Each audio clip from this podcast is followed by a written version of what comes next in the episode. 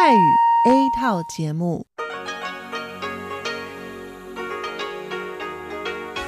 ที่นี่สถานีวิทยุเรดิโอไต้หวันอินเตอร์เนชันแนล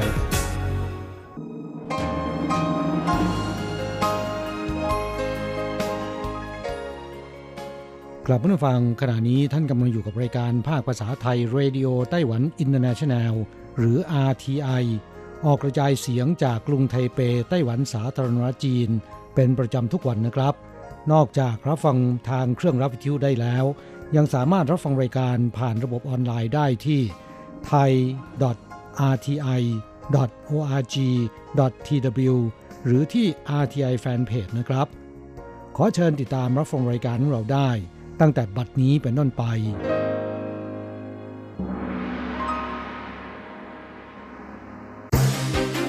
ลำดับแรก ขอเชิญติดตามรับฟัง ข่าวประจำวัน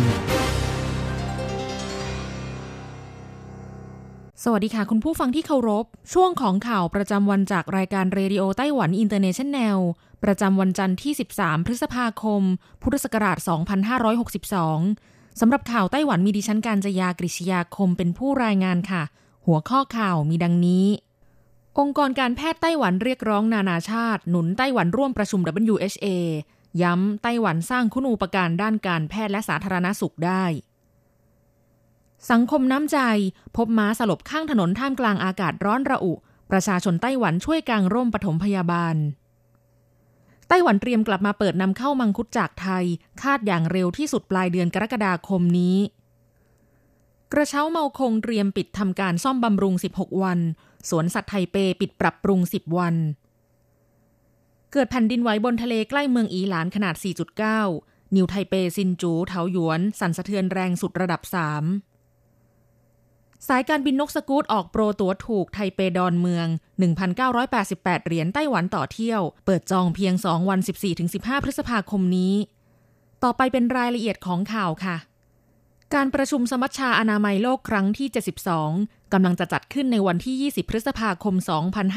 2562 ที่นครเจนีวาประเทศสวิตเซอร์แลนด์ แต่จนถึงขณะนี้ไต้หวันยังไม่ได้รับจดหมายเชิญเข้าร่วมการประชุม สาเหตุมาจากการขัดขวางของจีนแผ่นดินใหญ่ อย่างไรก็ตามมีเสียงจากนานาชาติที่สนับสนุนให้ไต้หวันเข้าร่วมการประชุมนี้เพิ่มขึ้นเรื่อยๆ ในแต่ละปีเช่น สส 90 ท่านจาก 3 ประเทศในทะเลบอลติก ที่ยื่นจดหมายสนับสนุนไต้หวัน นายทอมไพรซ์อดีตรัฐมนตรีว่าการกระทรวงสาธารณสุขของสหรัฐอเมริกา ที่เพิ่งเดินทางมาเยือนไต้หวันเมื่อช่วงต้นเดือนพฤษภาคม สมาคมการแพทย์โลกหรือ WMA เป็นต้น ไม่เพียงแต่ยื่นจดหมายต่อเลขาธิการองค์การอนามัยโลก ยังแสดงจุดยืนสนับสนุนไต้หวันในการเข้าร่วมการประชุมต่อสาธารณะอีกด้วย เมื่อวันที่ 13 พฤษภาคม องค์กรด้านการแพทย์ของไต้หวัน 20 กลุ่ม ร่วมกันชี้แจงเป็นภาษาจีนและภาษาอังกฤษต่อนานาชาติ เน้นย้ำว่าไต้หวันสามารถสร้างคุณูปการในด้านการแพทย์และสาธารณสุขโลกได้ นายชิวไทเหวียน นายกสมาพันธ์แพทย์ไต้หวันสาธารณรัฐจีนกล่าวว่า การทำให้ประชาชนทุกคนมีสุขภาพพลานามัยดี คือเจตนารมณ์ขององค์การอนามัยโลก และแท้จริงแล้ว ไต้หวันมีประสบการณ์และระบบการแพทย์ที่ดี สามารถเป็นแบบอย่างให้นานาชาติพิจารณาได้ ดังนั้นการที่ไต้หวันถูกบีบคั้นทางการเมืองซ้ำแล้วซ้ำเล่านั้นทำให้พวกตนรู้สึกเสียใจและขุนเคืองเป็นอย่างยิ่ง ข่าวต่อไป การพบเห็นคนสลบข้างถนนอาจไม่ใช่เรื่องแปลก แต่ถ้าม้าสลบข้างถนนดูเป็นเรื่องที่พบเห็นได้ยาก เมื่อช่วงบ่ายวันอาทิตย์ที่ผ่านมาอากาศร้อนระอุ ที่เขตนั้นจื่อนครเกาสงมีประชาชนพบเห็นม้านอนล้มสลบอยู่ข้างถนน และมีรอยแผลถลอกที่ขาและลำตัว ประชาชนจึงช่วยกันกางร่มให้ม้าเพื่อลดอุณหภูมิ และช่วยกันลากปลุกม้า แต่ม้าลุกเองไม่ไหว ท้ายที่สุดเรียกรถยกมาช่วยนำตัวม้าเคลื่อนย้ายออกไป สาเหตุมาจากเจ้าหน้าที่คอกม้าไม่ได้ปิดประตูให้สนิททำให้ม้าวิ่งหลุดออกจากคอก ผู้สื่อข่าวพบว่าม้าตัวดังกล่าวเป็นของสมาคมปัญจักรีธาไต้หวันหนานจื่อนครเกาสง ซึ่งภายในสมาคมดังกล่าวมีคอกม้าด้วย แต่เมื่อสอบถามผู้ดูแลคอกม้ากลับได้รับการปฏิเสธไม่ให้สัมภาษณ์ มีประชาชนตั้งข้อสังเกตว่าหากเกิดเหตุการณ์ม้าหลุดออกจากคอกอีก อาจเกิดอันตราย เช่นม้าวิ่งชนรถหรือคนเดินถนนได้ ข่าวต่อไป เมื่อวันที่ 13 พฤษภาคม คณะกรรมการการเกษตรไต้หวันสาธารณรัฐจีนเปิดเผยว่า ก่อนปี 2546 ไต้หวันเคยเปิดให้นำเข้าผลมังคุดสดเข้ามาจำหน่าย แต่ภายหลังเกิดปัญหาแมลงวันผลไม้จึงห้ามการนำเข้า จนกระทั่งปัจจุบัน ประเทศไทยได้ปฏิบัติการตรวจโรคเป็นไปตามเกณฑ์แล้ว ตามกฎหมายการค้าระหว่างประเทศ จึงมีการประกาศล่วงหน้าในวันที่ 26 เมษายน และเริ่มเปิดการนำเข้ามังคุดได้อย่างเร็วที่สุดปลายเดือนกรกฎาคมนี้ นายเฉินจินจี้ รองประธานคณะกรรมการการเกษตรกล่าวว่า ประเทศไทยได้เสนอมาตรการตรวจโรคอย่างต่อเนื่อง เมื่อผ่านมาตรฐานเกณฑ์การตรวจโรคแล้วดังนั้นเมื่อวันที่ 26 เมษายน จึงมีประกาศแก้ไขกฎเกณฑ์การตรวจโรคพืชและสินค้าประเภทพืชที่นำเข้ามาจำหน่าย หนึ่งในนั้นคือเงื่อนไขการตรวจโรคการนำเข้าผลมังคุดสด ข่าวต่อไป บริษัทรถไฟฟ้าไทเปประกาศว่า กระเช้าเมาคงจะหยุดให้บริการตั้งแต่วันที่ 20 พฤษภาคมถึง 4 มิถุนายน 2562 เพื่อทำการตรวจสอบสภาพซ่อมบำรุงเป็นเวลา 16 วัน คาดว่าจะสามารถเปิดให้บริการได้ในวันที่ 5 มิถุนายนเป็นต้นไป เพื่อหลีกเลี่ยงช่วงฤดูฝนฟ้าขนองในเดือนมิถุนายนถึงสิงหาคม บริษัทรถไฟฟ้าไทเประบุว่า ตามคำแนะนำของโรงงานผู้ผลิตกระเช้าเมาคง แนะนำให้ตรวจสอบซ่อมบำรุงอุปกรณ์ทุกรายการเป็นรายสัปดาห์ และมีการซ่อมบำรุงครั้งใหญ่ รวมถึงทดสอบระบบเป็นประจำทุกปี เพื่อให้ผู้โดยสารวางใจได้ขณะโดยสารกระเช้าลอยฟ้า โดยปกติจะทำการซ่อมบำรุงครั้งใหญ่ในช่วงเดือนพฤษภาคมของทุกปี เพื่อหลีกเลี่ยงช่วงฤดูฝนฟ้าขนองในเดือนมิถุนายนถึงสิงหาคม เพราะในช่วงปลายเดือนมิถุนายนจะเข้าสู่ฤดูฝนฟ้าขนอง หากทำการปิดซ่อมบำรุงในช่วงเวลาดังกล่าว เกรงว่าจะส่งผลกระทบต่อการทำงานและไม่เสร็จตามกำหนด ในขณะเดียวกันยังหลีกเลี่ยงการปิดซ่อมบำรุงในช่วงเทศกาลวันแม่ วันที่ 12 พฤษภาคม และเทศกาลตวนอู วันที่ 7 มิถุนายน ซึ่งเป็นช่วงหยุดยาวติดต่อกันในปีนี้ จากสถิติปี 2561 กระเช้าเมาคงมีปริมาณผู้โดยสารรวม 2 ล้าน1 1 0 0 0 0คนครั้ง เพิ่มขึ้นจากปีก่อนหน้าซึ่งมีจำนวนผู้โดยสารรวม 2 ล้าน9 0,000คนครั้ง เพิ่มขึ้นประมาณ 20,000 คน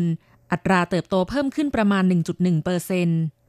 ด้านสวนสัตว์ไทเปซึ่งสามารถเดินทางไปลงที่สถานีรถไฟฟ้าสถานีเดียวกันกับกระเช้าเมาคง MRT ไทเปซูสถานีสวนสัตว์ไทเป ก็จะปิดให้บริการเช่นเดียวกัน หลังผ่านการโหวตลงคะแนนเสียงออนไลน์ผ่านเว็บไซต์ ผลปรากฏว่าประชาชนต้องการให้สวนสัตว์ไทเป ปิดทำการปรับปรุง ระหว่างวันที่ 19 ถึง 28 มิถุนายน 2562 มากที่สุด ดังนั้นสวนสัตว์ไทเปจะปิดทำการในช่วงเวลาดังกล่าวเป็นเวลา 10 วัน เพื่อให้เจ้าหน้าที่ทำการปรับปรุงคุณภาพการให้บริการ ปรับปรุงสภาพแวดล้อมที่อยู่และการดูแลสัตว์ให้ดียิ่งขึ้น ข่าวต่อไป กรมอุตุนิยมวิทยาไต้หวันรายงานเกิดแผ่นดินไหวเมื่อเวลา 16 นาฬิกา 55 นาทีของวันที่ 13 พฤษภาคม จุดศูนย์กลางแผ่นดินไหว อยู่ที่บริเวณทะเลใกล้เมืองอีหลาน ภาคตะวันออกเฉียงเหนือของไต้หวัน ห่างออกไปทางทิศเหนือ 12.1 กิโลเมตร แรงสั่นสะเทือนขนาด 4.9 ตามมาตราริกเตอร์ ระดับความลึกของแผ่นดินไหว 88.2 กิโลเมตร เมืองที่ได้รับแรงสั่นสะเทือนรุนแรงที่สุดได้แก่ นครนิวไทเป ซินจู และนครเถาหยวน แผ่นดินไหวระดับ 3 ส่วนนครไถจง เหมียวลี่ฮวาเหลียน จางฮวาแผ่นดินไหวระดับ2กรุงไทเปนานโถ ไถตง และหยุนหลิน แผ่นดินไหวระดับหนึ่ง ข่าวต่อไป สายการบินนกสกูตออกโปรโมชั่นราคาพิเศษเพียง 2 วัน จองตั๋วเครื่องบินผ่านเว็บไซต์นกสกูตในวันที่ 14-15 พฤษภาคมนี้ ราคาตั๋วเที่ยวเดียว ไทเปดอนเมือง เริ่มต้นเพียง 1,988 เหรียญไต้หวัน รวมภาษีแล้ว เท่ากับมีโอกาสจองตั๋วเครื่องบินไปกลับราคาประหยัดได้ในราคา 4,000 เหรียญไต้หวันกำหนดวันเดินทางได้จนถึงก่อนสิ้นเดือนกันยายนศกนี้ นอกจากนี้ในช่วงการจัดงานนิทรรศการการท่องเที่ยวกลางเดือนพฤษภาคม ยังออกโปรโมชั่นจองตั๋วเครื่องบินนกสกูต ผ่านเว็บไซต์จองตั๋วเครื่องบิน EZ Fly Expedia และ EZ Travel ออกเดินทางก่อนสิ้นเดือนมิถุนายนนี้ ราคาต่ำสุดเริ่มต้นที่ 99 เหรียญไต้หวันต่อเที่ยว ราคายังไม่รวมภาษี ทั้งนี้สายการบินนกสกูตเป็นสายการบินต้นทุนต่ำหรือ low cost แต่ใช้เครื่องบินลำใหญ่ Boeing 777ขีด200 ทางเดินสองฝั่งกว้างขวางจำนวน 415 ที่นั่ง โดยมีที่นั่งชั้นธุรกิจ 24 ที่นั่ง ซึ่งพบเห็นที่นั่งชั้นธุรกิจได้น้อยในสายการบินต้นทุนต่ำ และยังสามารถนำสัมภาระติดตัวขึ้นเครื่องได้ 15 กิโลกรัม มากกว่าสายการบินทั่วไปที่ให้นำสัมภาระขึ้นเครื่องได้เพียง 7 กิโลกรัม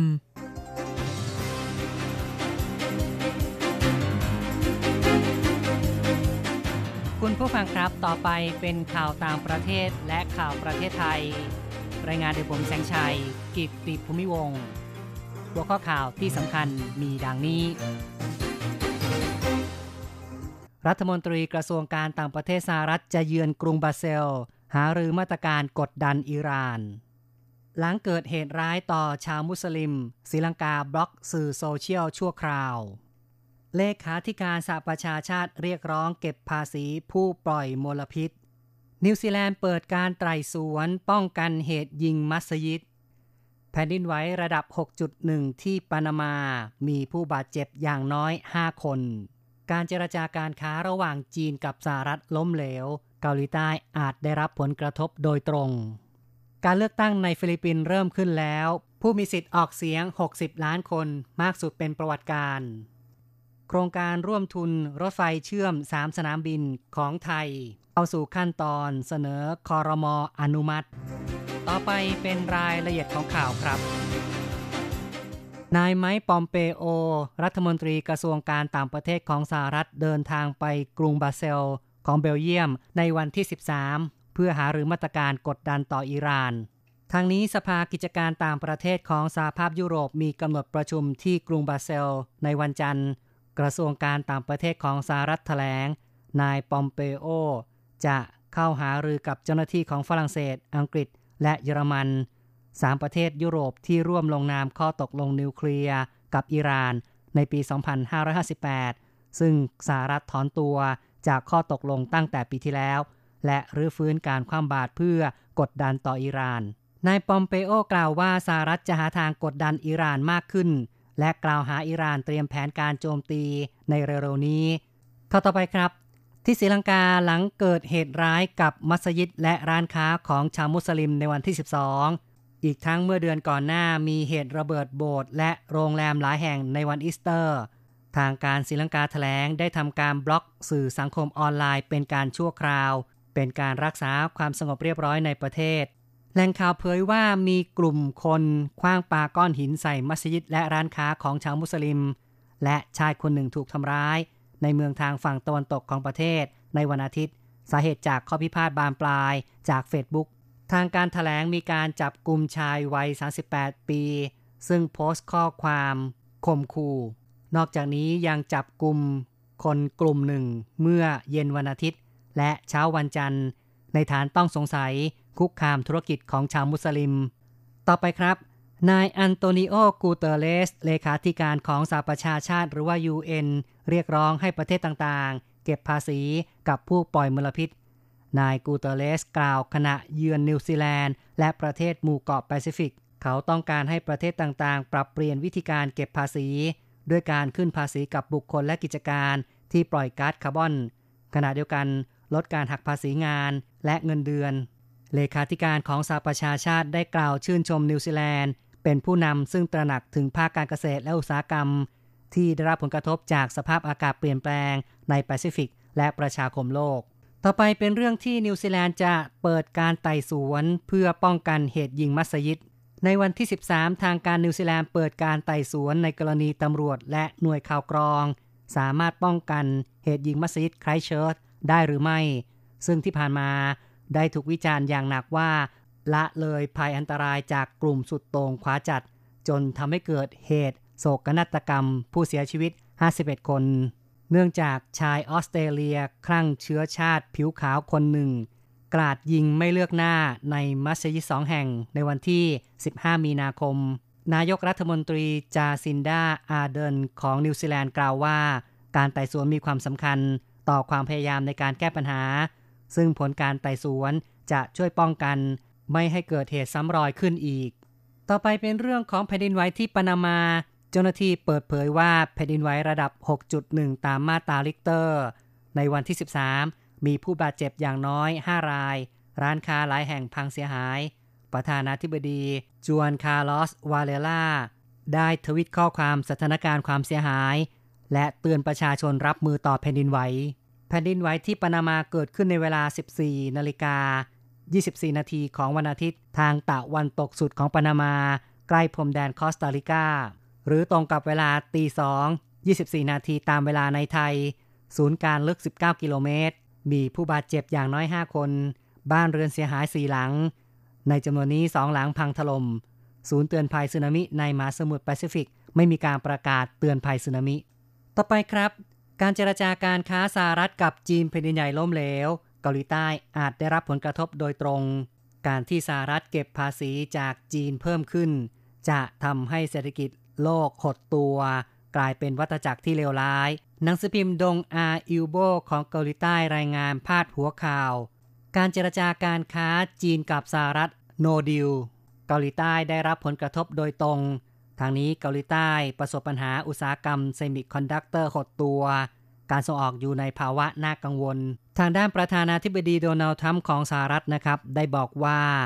จีนเป็นฝ่ายที่จะต้องจ่ายภาษีจำนวนมากให้แก่สหรัฐ อย่างไรก็ตามมีผู้ที่เห็นต่างต่อคำพูดของเขา โดยนายแลลี่คุดโล ที่ปรึกษาเศรษฐกิจของนายทรัมป์แสดงความเห็นระหว่างการให้สัมภาษณ์สถานีโทรทัศน์ Fox News Sunday โดยบอกว่า หากพูดอย่างเป็นธรรม ทั้งสองฝ่ายคือฝ่ายที่ต้องจ่ายให้แก่การขึ้นภาษีสินค้าจีน ผลิตภัณฑ์มวลรวมในประเทศ หรือ GDP ของจีนจะลดลงทำให้จีนต้องลดการนำเข้าสินค้า ขณะที่ผู้บริโภคและภาคธุรกิจของสหรัฐ ต้องซื้อสินค้าในราคาแพงขึ้น เท่ากับเป็นผู้จ่ายภาษีที่สหรัฐเรียกเก็บจากจีน ต่อไปครับ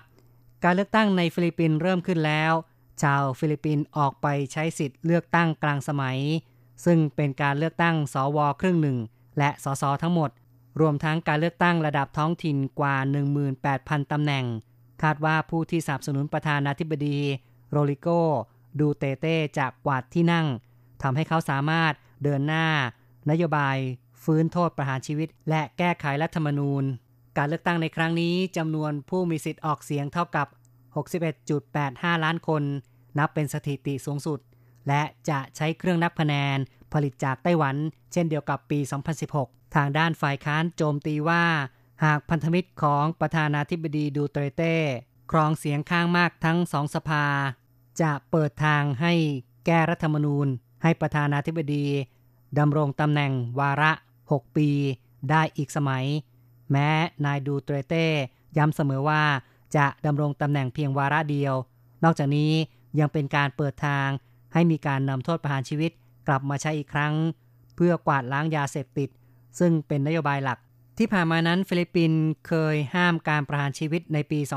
2530 และรื้อฟื้นอีกครั้งใน 6 ปีถัดมา จากนั้นได้ห้ามอีกในปี 2549 ต่อไปติดตามข่าวจากประเทศไทยครับนายคณิตแสงสุพันธ์เลขาธิการคณะกรรมการนโยบายเขตพัฒนาเศรษฐกิจภาคตอนออกหรือว่า EEC เปิดเผย การประชุมซึ่งพลเอกประยุทธ์จันโอชา นายกรัฐมนตรีเป็นประธาน ที่ประชุมได้รับทราบผลการคัดเลือกการเจรจา และร่างสัญญาร่วมทุน ที่ผ่านการพิจารณาจากสำนักงงานอายการสูงสุด ตามผลการเจรจาที่การรถไฟแห่งประเทศไทย เจรจากับกลุ่มกิจการร่วมค้า บริษัทเจริญพกพันธ์โฮดดิ้งและบรรลุข้อตกลง ในขั้นตอนต่อไปจะเสนอให้คณะรัฐมนตรีพิจารณาให้ความเห็นชอบ เพื่อ ให้การรถไฟแห่งประเทศไทย เข้าร่วมลงทุนโครงการดังกล่าวกับเอกชน กรอบระยะเวลาที่คณะกรรมการกำหนดคาดว่าจะเสนอคณะรัฐมนตรี ในวันที่ 28 พฤษภาคม ก่อนลงนามสัญญากลางเดือนมิถุนายน อีกข่าวหนึ่งนะครับ โครงการวิสาหกิจเกษตรแปลงใหญ่ข้าวสองแปลงต้นแบบเริ่มการเพาะปลูก มีการส่งเสริมปลูกข้าวพันธุ์ดี ที่มีตลาดรองรับ แปลงแรกคือสากรพรมพิราม อำเภอพรมพิราม จังหวัดพิษณุโลก 2,000 ไร่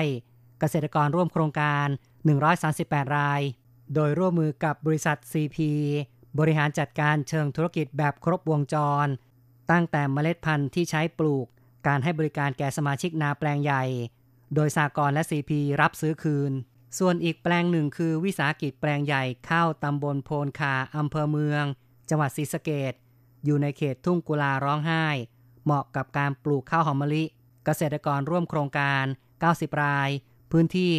1,200 ไร่ ร่วมมือกับบริษัทเจียเม้งมาร์เก็ตติ้งจำกัด ต่อไปเป็นรายงานอัตราแลกเงิน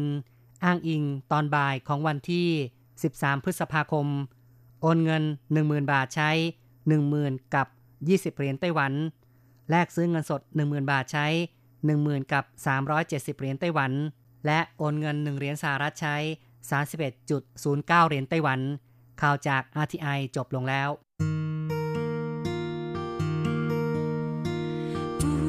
限的爱向全世界传开，永恒的关怀来自台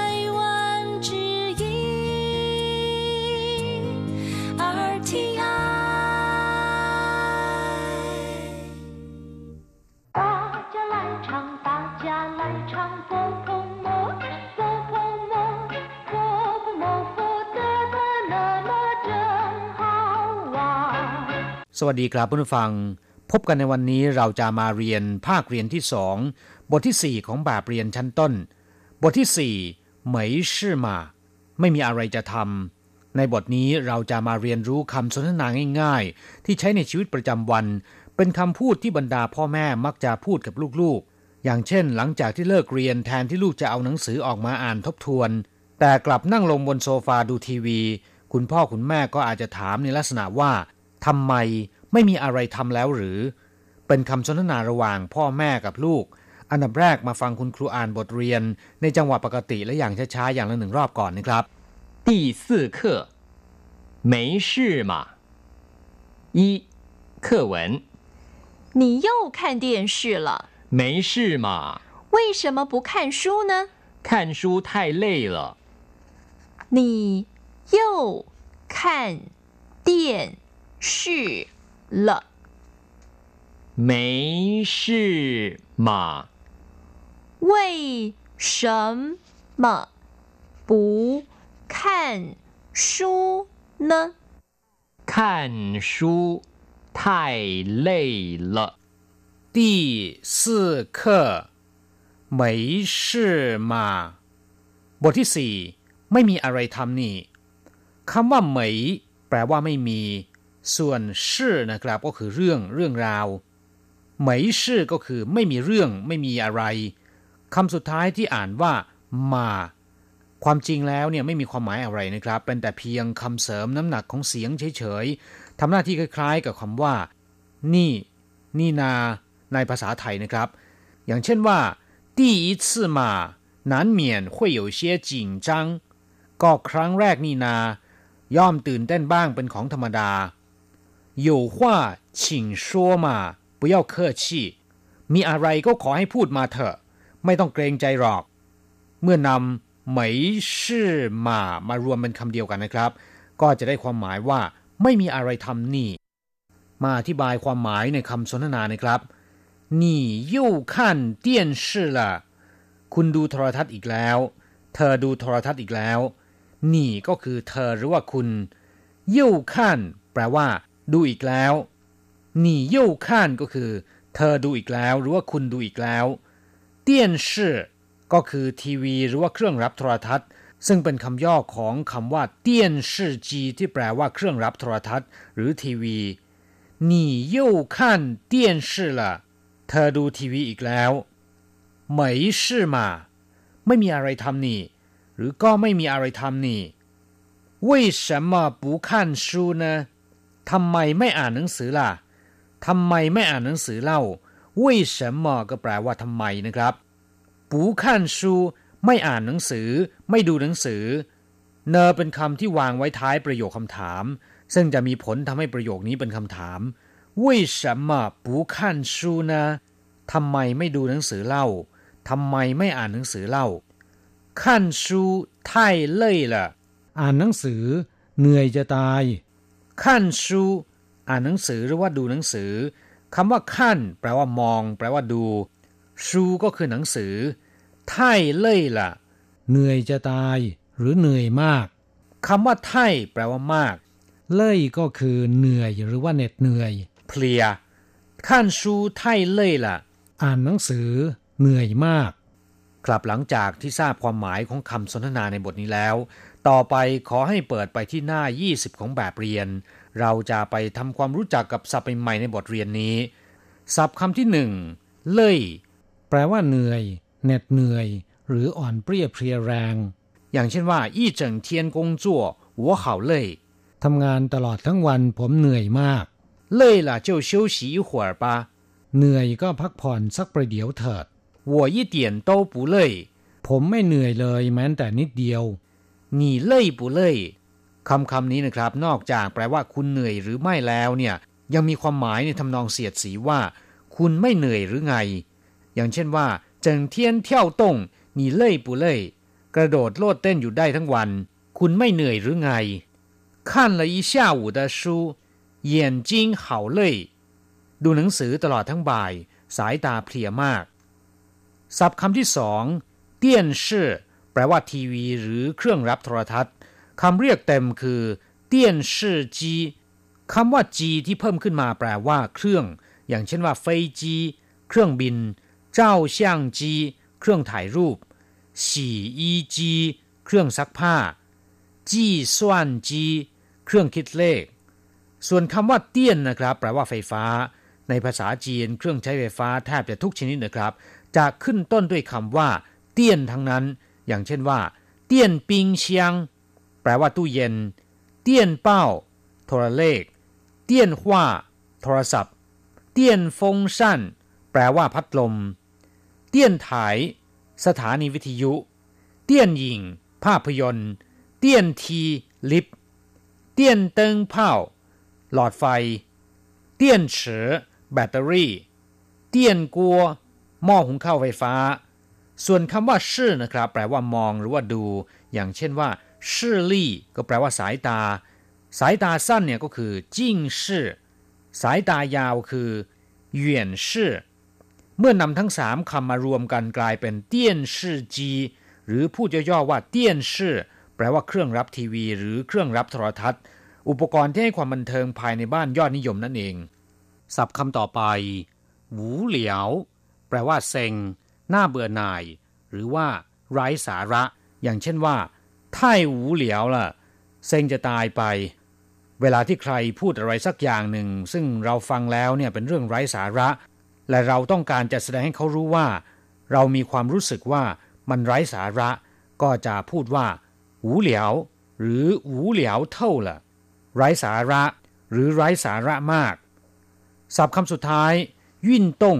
แปลว่า ออกกำลังกาย หรือแปลว่าเคลื่อนไหวหรือกีฬาก็ได้ อย่างเช่นว่ายิ่นต้งช่างแปลว่าสนามกีฬา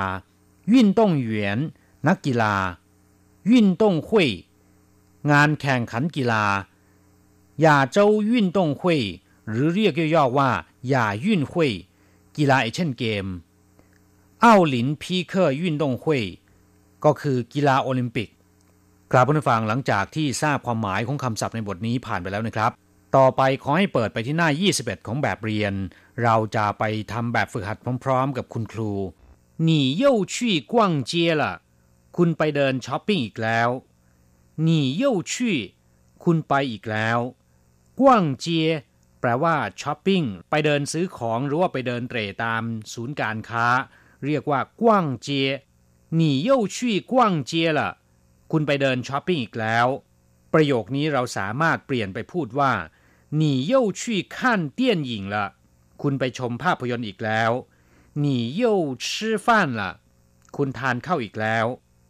没事嘛ก็ไม่มีอะไรจะทำนี่นา เราสามารถที่จะพูดประโยคอื่นๆ ในทำนองนี้ อย่างเช่นว่าเฮาหวานมา สนุกสนุกเท่านั้นเอง ตู้จือเออมา ก็ท้องหิวนี่นา ประโยคต่อไป 为什么不去运动ทำไมไม่ไปออกกำลังกายล่ะ为什么อธิบายไปแล้วแปลว่าทำไม不去ไม่ไป运动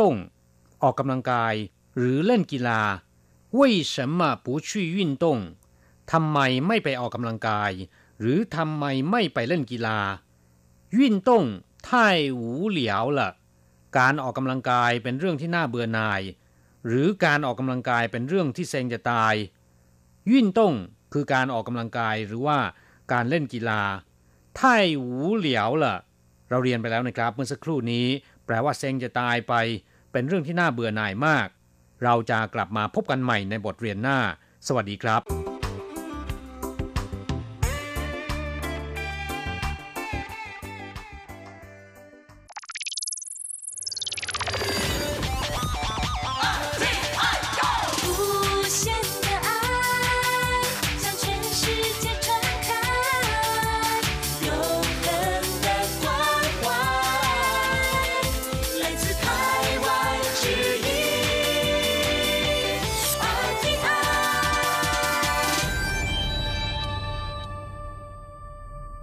ครับคุณครับขณะนี้คุณกำลังติดตามรับฟังรายการภาคภาษาไทยจากสถานีวิทยุ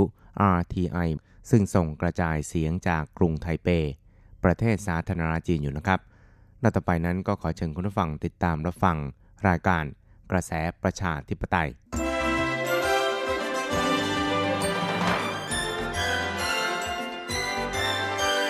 กระแสประชาธิปไตย ประชาธิปไตยนำเราสู่ความหวัง ขอต้อนรับคุณผู้ฟังสู่กระแสประชาธิปไตย โดยกฤษณัยสายประพาส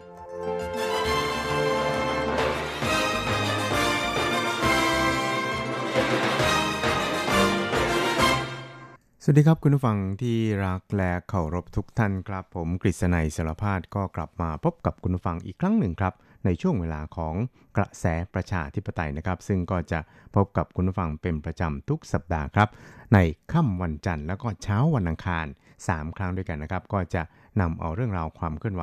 ที่น่าสนใจทางด้านการเมืองในไต้หวันในช่วงที่ผ่านมา มาเล่าสู่ให้กับคุณผู้ฟังได้เรับฟังกันนะครับ ซึ่งก็มีกระแสนะครับ แล้วก็เรียกว่าเป็น ข่าวที่ค่อนข้างจะโด่งดังพอสมควรนะครับ นั่นก็คือข่าวคราวเกี่ยวกับการสรรหานะครับบุคคลที่จะลงสมัครรับเลือกตั้งในตำแหน่งประธานาธิบดีทั้งของพรรค DPP ก็คือพรรครัฐบาลในปัจจุบันนะครับ แล้วก็ของพรรคก๊กมินตั๋งพรรคฝ่ายค้านในปัจจุบันด้วยครับ ซึ่งในส่วนของพรรค DPP พรรครัฐบาลนะครับ ก็มีผู้ที่แสดงความจำนงจะขอ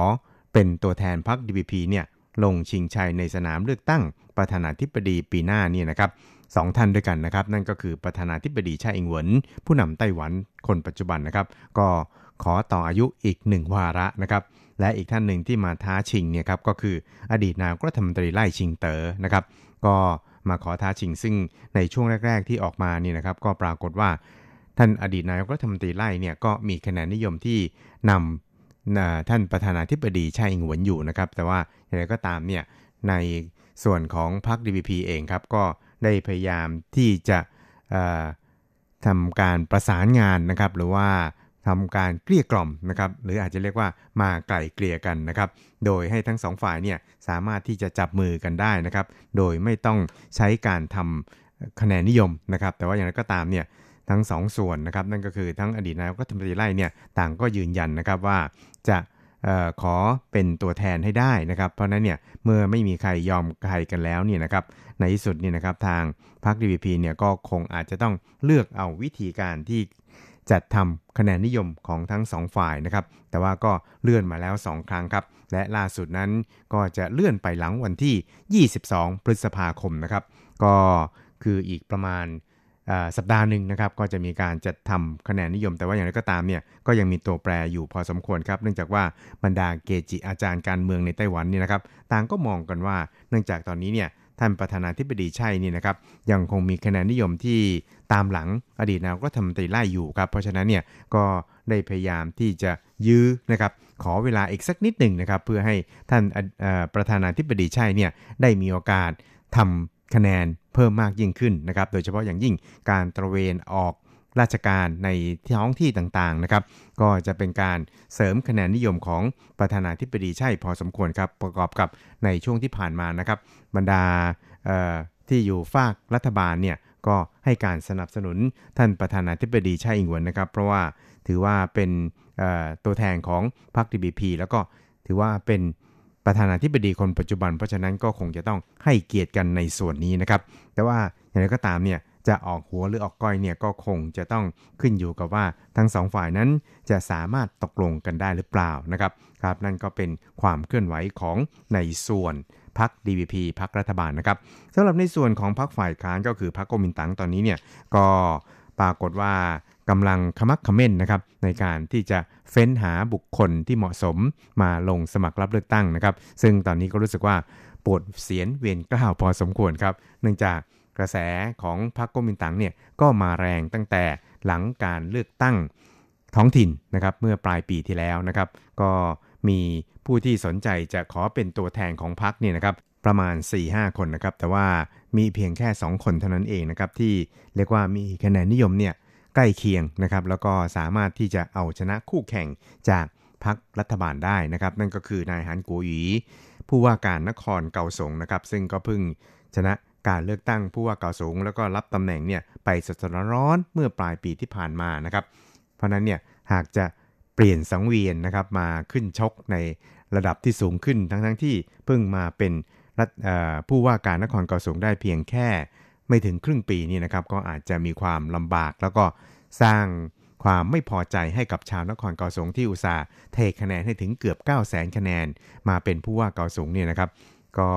เรียกว่าลำบากใจพอสมควรนะครับ เพราะฉะนั้นก็เลยต้องโยนเรื่องนี้เนี่ยให้กับทางคณะกรรมการบริหารของพรรคเนี่ยเป็นผู้พิจารณาแก้ปัญหาส่วนนายกัวไถหมิงนะครับประธานฟ็อกคอนนะครับซึ่งถือเป็นมหาเศรษฐี ระดับนำหน้าของไต้หวันนะครับแล้วก็มีกิจการใหญ่โตในเมืองจีนนะครับแล้วก็ถือว่าเป็นบริษัทนะครับหรือว่าโรงงานที่ผลิตอุปกรณ์ทันสมัยให้กับ iPhone นะครับระดับยักษ์ใหญ่ก็ว่าได้เลยทีเดียวนะครับ เพราะฉะนั้นเนี่ยก็เรียกได้ว่าอาจจะมีชนักนะครับหรือเรียกว่ามีข้อที่จะถูกนำมาโจมตีได้ว่ามีความสนิทสนมกับจีนแผ่นใหญ่พอสมควร เพราะว่า โรงงานฟ็อกคอนในเมืองจีนเนี่ยก็ใหญ่โตโมโหรานนะครับมีพนักงานนะครับมีลูกจ้างเนี่ยเป็นแสนอยู่ที่นั่นนะครับ เพราะนั้นเนี่ยก็เรียกว่ายังคงจะต้องมีการเกลี่ยกันนิดหน่อยนะครับ หรืออาจจะเป็นเพราะว่านายกลัวเนี่ยนะครับก็ยังคงมีปัญหาในเรื่องของสมาชิกภาพของสมาชิกพรรคก๊กมินตั๋งอยู่นะครับ เพราะว่าไม่ได้จ่ายค่าบำรุงพรรคเนี่ยมานานหลายปีแต่ว่าในช่วงที่ผ่านมาครับ นื่องจากเขามีเงินเยอะนะครับ เพราะฉะนั้นเนี่ยก็ให้เงินกู้ผ่านทางแม่ของเขาเนี่ยนะครับให้กับพรรคก๊กมินตั๋งที่อยู่ในสภาพถังแตก เพราะว่าถูกพรรค DPP พรรครัฐบาลเนี่ยนะครับกระหน่ำจนยึดทรัพย์ของพรรคก๊กมินตั๋งเนี่ยไปหลายหมื่นล้านทีเดียว แล้วก็แช่แข็งนะครับทรัพย์สมบัติทั้งหมดที่มีอยู่ของพรรคก๊กมินตั๋งเนี่ยนะครับเรียกว่าเกือบหมดแล้วนะครับทำให้เกิดภาวะช็อตทางการเงินนะครับ ไม่มีเงินเดือนมาจ่ายให้กับเจ้าหน้าที่ของพรรคเนี่ยนะครับอยู่พอสมควรเลยทีเดียวนะครับ ซึ่งก็ทำให้ระดับผู้นำของพรรคก๊กมินตั๋งนี่นะครับก็รู้สึกว่าเกรงอกเกรงใจนะครับ อาจจะต้องหาทางให้บุคคลทั้งสองเนี่ยนะครับมาเป็นตัวแทนของพรรคก๊กมินตั๋งในการลงสมัครรับเลือกตั้งประธานาธิบดีนะครับ เพราะนั้นเนี่ยก็เป็นที่คาดการณ์กันนะครับว่าใน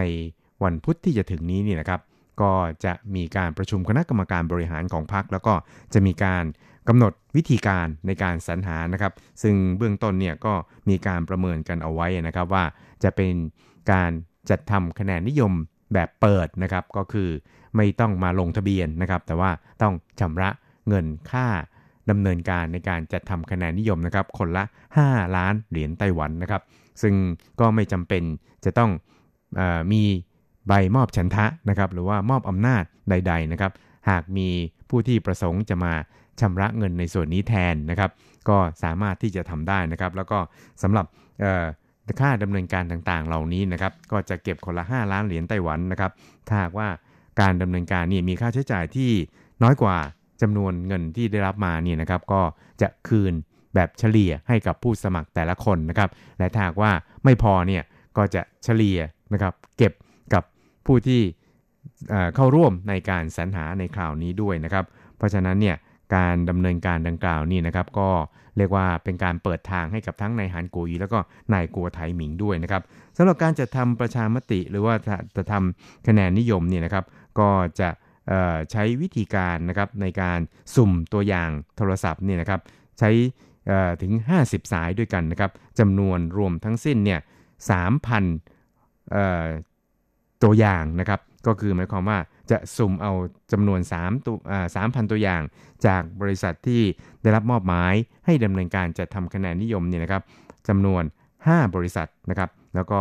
แต่ละบริษัทเนี่ยก็จะดำเนินการเอ่อถ้าทำคะแนนนิยมเนี่ยจำนวน 3,000 ตัวอย่างนะครับ แล้วก็จาก 5 บริษัทนี่นะครับก็จะมีการสุ่มออกมา 3,000 ฉบับนะครับหรือว่า 3,000 ตัวอย่างเท่าๆกัน แล้วก็สามารถที่จะนำเอามาคิดคำนวณได้นะครับ ในส่วนของคะแนนนิยมของผู้สมัครแต่ละคน แล้วก็จะถือเอาผู้ที่มีคะแนนนิยมสูงสุดเนี่ยเป็นตัวแทนของพรรคโกมินตั๋งในการลงชิงชัยตำแหน่งผู้นำไต้หวันในปีหน้าครับ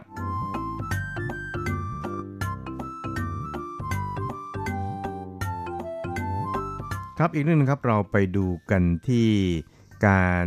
เอ่อเตรียมการในการ พิจารณากฎหมายนะครับ เกี่ยวกับการสมรสนะครับหรือว่าการจดทะเบียนคู่ครองเพศเดียวกันนะครับ ซึ่งก็เรียกว่าเเป็นไปอย่างขมักขม้นนะครับ เพราะว่าในช่วงวันศุกร์ที่จะถึงนี้นะครับ ก็จะมีการลงมตินะครับว่าจะรับรองร่างกฎหมายดังกล่าวหรือไม่อย่างไรนะครับ ซึ่งก็เรียกได้ว่าเป็นการ ปะทะกำลังกันนะครับหรือว่าประลองกำลังกันระหว่างสองฝ่าย คือฝ่ายสนับสนุนกับฝ่ายคัดค้านนะครับเพราะว่าในการลงประชามติเมื่อปลายปีที่แล้วเนี่ยนะครับก็ปรากฏว่ามีผู้ที่ไม่เห็นด้วยกับการที่จะแก้ไขกฎหมายรัฐธรรมนูญ หรือว่ากฎหมายแพ่งนะครับในส่วนที่เกี่ยวข้องกับการสมรสเนี่ยนะครับให้รับรองการสมรสแบบเพศเดียวกันเนี่ยนะครับ แต่ว่าให้เป็นการออกกฎหมายเฉพาะออกมานะครับ ราะนั้นเนี่ยในการนี้ทางสภาแห่งชาตินะครับก็จะดำเนินการออกกฎหมายนะครับที่เป็นการเฉพาะในเรื่องนี้ออกมานะครับแต่ก็ตามเนี่ยในส่วนของบุคคลข้ามเพศในไต้หวันต่างก็เรียกร้องว่า ควรจะต้องแก้ไขในส่วนที่เกี่ยวข้องในกฎหมายแพ่ง แต่ว่าจะไม่เอากฎหมายเฉพาะในส่วนนี้ครับอย่างไรก็ตามนายเฉินหมิงถังนะครับในฐานะ รัฐมนตรีช่วยว่าการกระทรวงยุติธรรมของไต้หวันเนี่ยก็ได้ระบุเกี่ยวกับกรณีดังกล่าวครับบอกว่า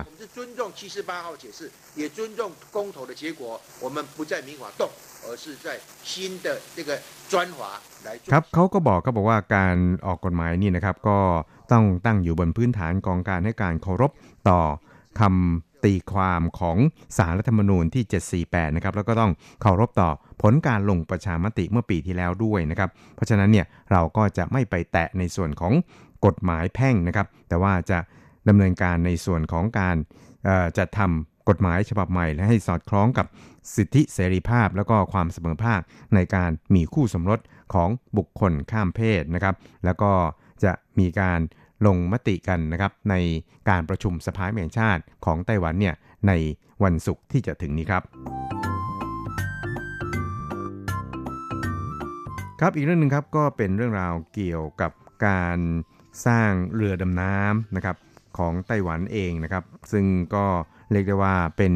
อีกนิมิตหมายอันหนึ่งนะครับ ซึ่งทางท่านประธานาธิบดีไช่อิงวนเนี่ยก็ได้เป็นประธานในพิธีวางศิลาฤกษ์นะครับ การก่อสร้างโรงงานผลิต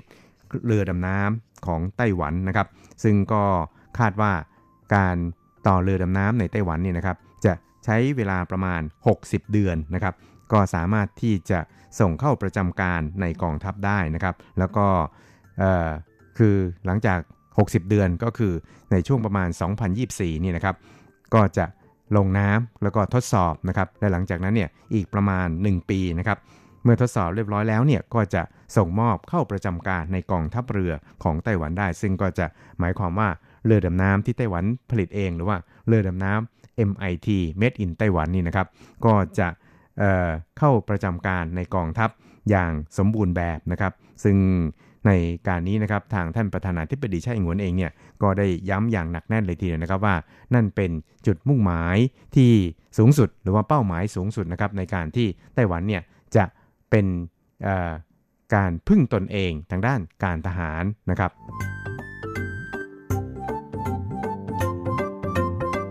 ครับคุณครับเวลาของกระแสประชาธิปไตยในวันนี้ก็หมดลงแต่เพียงเท่านี้นะครับ เราจะกลับมาพบกันใหม่ในสัปดาห์หน้าเวลาเดิมและที่เดิม สวัสดีครับ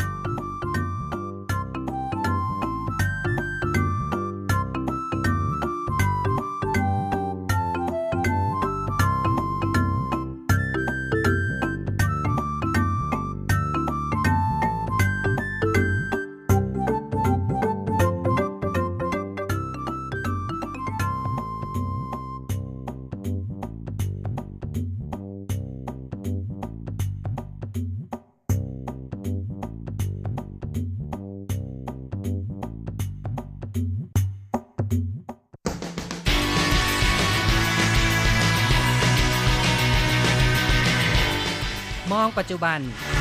โลกปัจจุบัน เปลี่ยนแปลงตลอดเวลา ทุกอย่างไม่หยุดอยู่กับที่ ย้อนอดีต ย้อนดูเรื่องราว วัฒนธรรม ความคิด ความเป็นอยู่ของผู้คนในอดีต มองปัจจุบัน ย้อนอดีตดำเนินรายการโดย แสงชัย กิตติภูมิวงศ์รจรัสยนต์สุวรรณ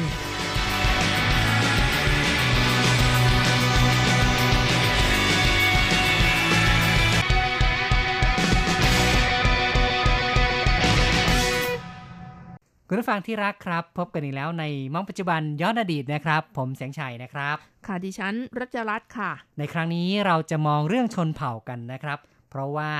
ในช่วงที่ผ่านมานี่ก็มีการจัดเทศกาลชนเผ่าของไต้หวันนะครับ ค่ะ เป็นเทศกาลท่องเที่ยวหมู่บ้านชนพื้นเมืองของไต้หวันนะคะ ซึ่งจัดขึ้นระหว่างวันที่3ถึง5พฤษภาคมที่ผ่านมาอืมเนอะที่สถานีรถไฟกรุงไทเปใช่ค่ะนะครับ ก็เป็นงานที่มีคนไปดูกันนะครับ เป็นการศึกษา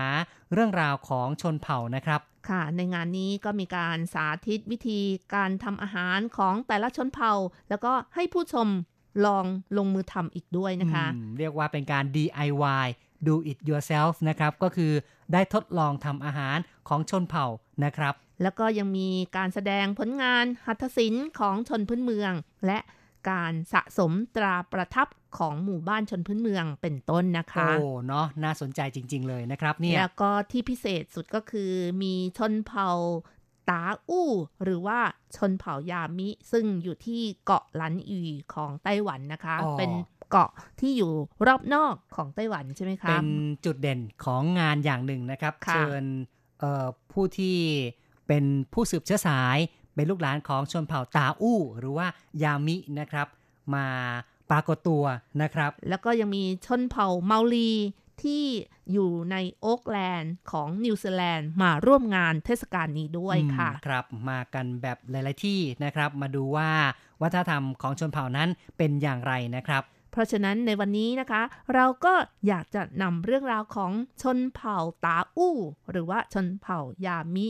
แล้วก็ชนเผ่าเมารีนะคะ มาเล่าสู่กันฟัง ใช่ดีนะไหมครับคะก็เป็นการเออมองเรื่องราวในปัจจุบันนะครับ ก็คือเรื่องของ เทศกาลชนเผ่าแล้วเราก็ย้อนไปฟังเรื่องราว ความเป็นมาของชนเผ่าเหล่านี้ด้วยนะครับ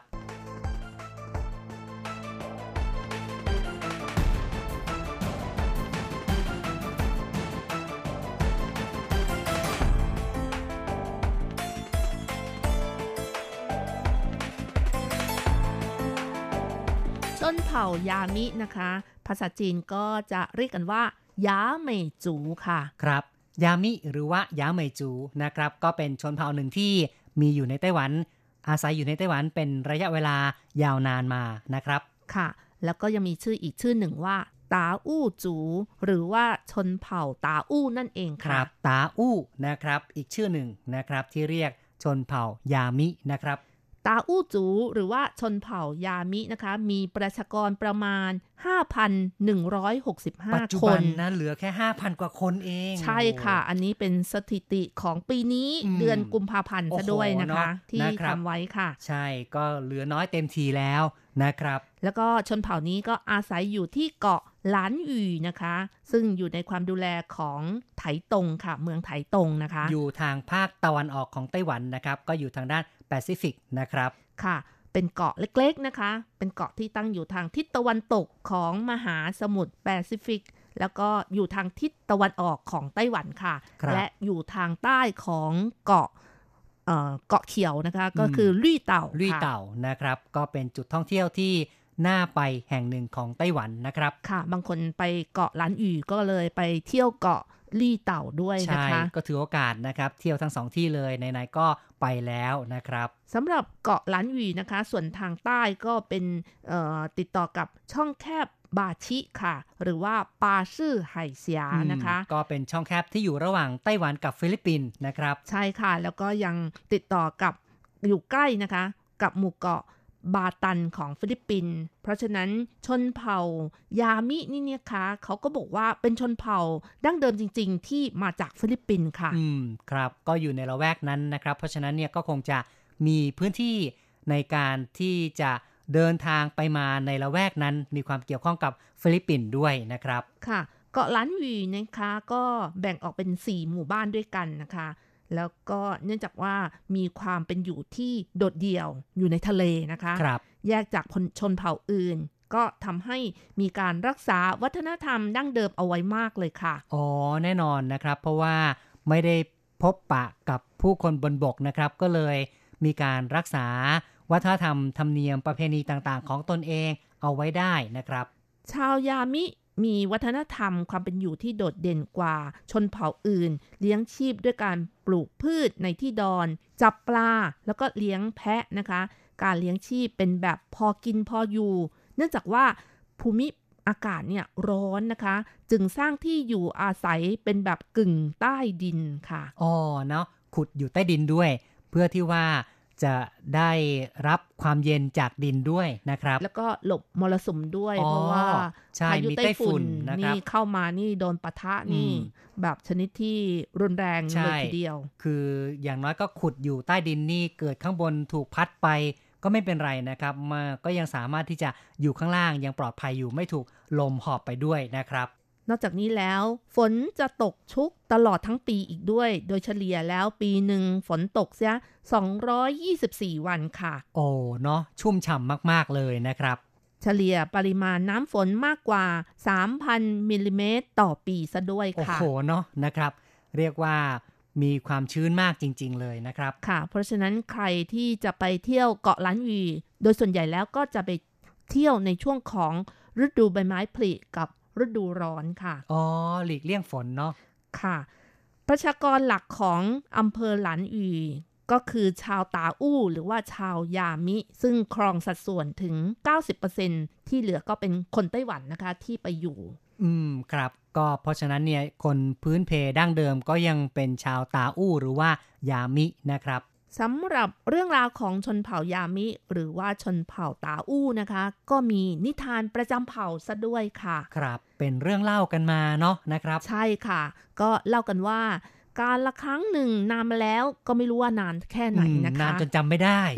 จบรายการ ก็บอกว่าบนเกาะหลานหวีนี่ มีคุณปู่คนหนึ่ง อาศัยอยู่กับหลานสองคนอ๋อนะอยู่ครับมาวันหนึ่ง หลานทั้งสองคนเนี่ยไปหาอาหารที่ทะเลครับ ก็เห็นปลาตัวหนึ่งมีปีกบินได้ ปลาตัวนั้นบินโดยไม่ระวังก็ตกลงไปในตะกร้าของพวกเขา อ๋อ แหมได้อาหารมานะ แล้วก็เด็กสองคนก็ดีใจมากครับรีบกลับบ้านบอกอืมปู่ดูปลาดังกล่าวนะคะอืมครับ ในคืนนั้นเองทั้งสามคนก็ได้ปรุงอาหารกินปลาแบบ ชนิดที่อร่อยอร่อยโอ้นะคะเนาะแหมลาบลอยนะครับค่ะแต่อยู่ๆว่าปลาบินใส่แต่ตะว่ากร้าสามวันต่อมาเนี่ยอืมคนในบ้านก็มีตุ่มเป็นหนองกันทุกคนเลย โอ้แหมเกิดโรคขึ้นมานะนะครับ คนในหมู่บ้านก็ไม่รู้ว่าเป็นโรคอะไร พอตกดึกนะคะ ปู่ก็ฝันไปว่ามีปลาที่มีครีบดำตัวใหญ่ตัวหนึ่งมาเข้าฝันบอกว่า การกินปลาบินห้ามปรุงร่วมกับอาหารอื่น และบอกให้ปู่ไปที่ชายทะเล จะแจ้งวิธีการจับปลาและกินปลาบินอืมเพราะฉะนั้นในวันรุ่งขึ้นนะคะ ปู่ก็ไปที่ทะเลแล้วก็ทำตามที่เอ่อในฝันบอกนะคะอ๋อก็ได้นะครับพบกับปลาครีบดำจริง ๆนะคะอ๋อครับ ปลาแล้วก็ครีบดำก็บอกให้บอกว่าต้องรู้จักวิธีการจำแนกปลาบินแล้วก็ปลาต่างๆ รวมทั้งวิธีการจับปลาบินด้วย อืม มาสอนให้เลยนะครับเนี่ย นอกจากนี้ก็สอนวิธีการเส้นไหว้ปลาบิน เพราะฉะนั้นปู่ก็ได้จดจำแล้วก็นำมาบอกคนในหมู่บ้าน จนถึงปัจจุบันกฎเกณฑ์และหลักการต่างๆ ก็ยังคงยึดถือปฏิบัติกันมาครับไม่ขาดสายเลยค่ะอืมเนาะก็เป็นเรื่องเล่านะครับที่บอกว่า มีปลามาเข้าฝันทำให้ชนเผ่านี้นะครับ รู้จักวิธีการจับปลาบิน แล้วก็กินปลาบินที่ถูกต้องเพื่อจะได้ไม่เป็นอันตรายเนาะนะครับ แล้วก็รู้วิธีการเส้นไหว้ด้วยครับะก็เป็นพิธีกรรมของชนเผ่าพื้นเมืองที่นี่ค่ะ ครับ ชาวยามินะคะ เรียกตนเองว่าตาอู้ค่ะ ซึ่งแปลว่าคนนะคะอ๋อตาอู้นี่แปลว่าคนเหรอนะครับเหยินจือเต่าค่ะ อืมนะครับ ก็คือคนที่อยู่ในเกาะนี้นั่คนนเองที่อยู่บนค่ะเกาะนะครับ อย่างที่บอกแล้วนะคะว่าเอ่อนิทานเรื่องเล่าประจำเผ่าก็มีความเกี่ยวข้องกับปลาบิน เพราะฉะนั้นวัฒนธรรมต่างๆของที่นี่นะคะ ก็มีความโดดเด่นที่เกี่ยวข้องกับปลาบินค่ะ ครับเป็นจุดเด่นของที่นั่นเลยล่ะ ว่างั้นเถอะนะครับ ชาวยามิเป็นชนพื้นเมืองเพียงเผ่าเดียวในไต้หวันที่อาศัยอยู่บนเกาะกลางทะเล นอกจากนี้ยังเป็นชนเผ่าที่มีศิลปะถลุงโลหะ และเป็นเพียงชนเผ่าเดียวในไต้หวันที่ไม่มีประเพณีล่าศีรษะมนุษย์นะคะ อืม เนาะน่ากลัวจังเลยนะครับ ก็คือว่าถ้าเป็นชนเผ่าอื่นนั้น จะต้องผ่านการล่ามนุษย์จึงจะถือว่าเป็นผู้ใหญ่ที่สมบูรณ์นะครับ เป็นฮีโร่ด้วยค่ะ ใช่นะครับ แต่ว่าชนเผ่ายามินี่เขาก็ไม่มีธรรมเนียมในการต้องล่ามนุษย์กันนะครับ ชนเผ่ายามิไม่มีระบบหัวหน้าหมู่บ้าน ผู้อาวุโสในแต่ละสกุลเป็นผู้นำแสดงความคิดเห็น และแก้ปัญหาทะเลาะเบาะแว้งโดยอาศัยผู้ใหญ่ของแต่ละตระกูลไกล่เกลี่ยกันนะคะ เป็นสังคมที่ผู้ชายเป็นใหญ่ค่ะ มีการตั้งกลุ่มรวมกันของผู้ชาย เพื่อกิจกรรมทางสังคม และการตั้งกลุ่มจับปลา ซึ่งเป็นการรวมตัวเพื่อออกไปทำการประมงนะคะ ในฤดูจับปลาทุกคนจะแบ่งงานและร่วมมือกัน แบ่งปันอาหารกัน หมู่บ้านแต่ละแห่งบนเกาะต่างเป็นอิสระและปกครองกันเองนะคะ ครับนับว่าเป็นสังคมที่มีกลไกนะครับ ในการปกครองที่เรียกว่าทำให้เกิดความสงบสุขขึ้นมาได้นะครับ ค่ะ แล้วก็เอกลักษณ์ของชนเผ่านี้นะคะ ก็คือในเรื่องของเครื่องแต่งกายนะคะ มีความโดดเด่นนะครับ ใช่ค่ะ เครื่องแต่งกายของชาวยามินั้น ผู้ชายใส่เสื้อกล้ามที่ไม่มีแขน ไม่มีปกอืมและกางเกงนี่เป็นกางเกงในเป็นรูปตัวทีนะคะนะครับ ก็ภาษาจีนเรียกว่าติงจื้อคู่นะครับค่ะเป็นอักษรคำว่าติงก็คือเป็นขีดขวางหนึ่งแล้วขีดตั้งอันนึงเนี่ยอ่านว่าติงนะครับ ก็เป็นรูปทรงของกางเกงในที่อย่างที่บอกไว้เลยนะครับอืม ยิ่งกว่าบิกินี่อีกนะครับ ก็คือว่ามีปิดข้างหน้านิดหน่อยนะครับเท่านั้นค่ะเองนะครับเขาเล่ากันว่าเนื่องจากว่าอากาศร้อนนะคะ แล้วก็เออใส่ก็อยู่ในทะเล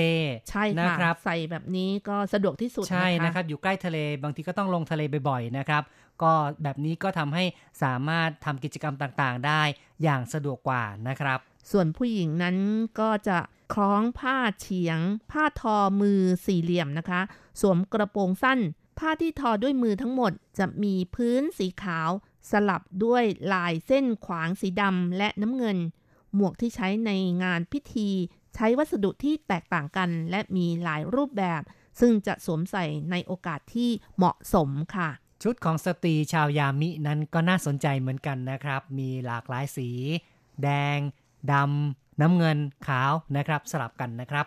ค่ะ อย่างที่บอกแล้วนะคะว่าเกาะหลานอืออยู่ในเขตร้อน ยกเว้นฤดูหนาวเท่านั้นที่มีอากาศเย็นๆ ฤดูอื่น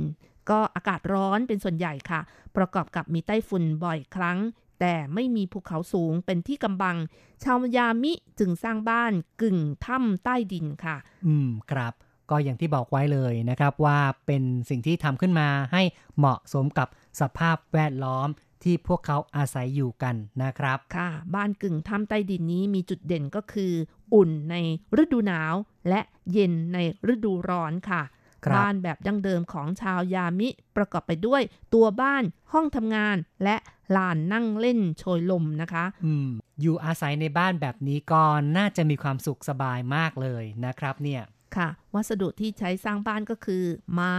หิน ไม้ไผ่หญ้าคา เมื่อสร้างบ้านเสร็จแล้ว เจ้าของบ้านจะทำพิธีฉลองบ้านใหม่กันค่ะ ครับ คุณผู้ฟังครับเราก็ได้พูดคุยกันมา พอสมควรในรายการในวันนี้นะครับ ซึ่งเราได้เริ่มต้นพูดถึงเรื่องของเทศกาลชนเผ่านะครับ แล้วก็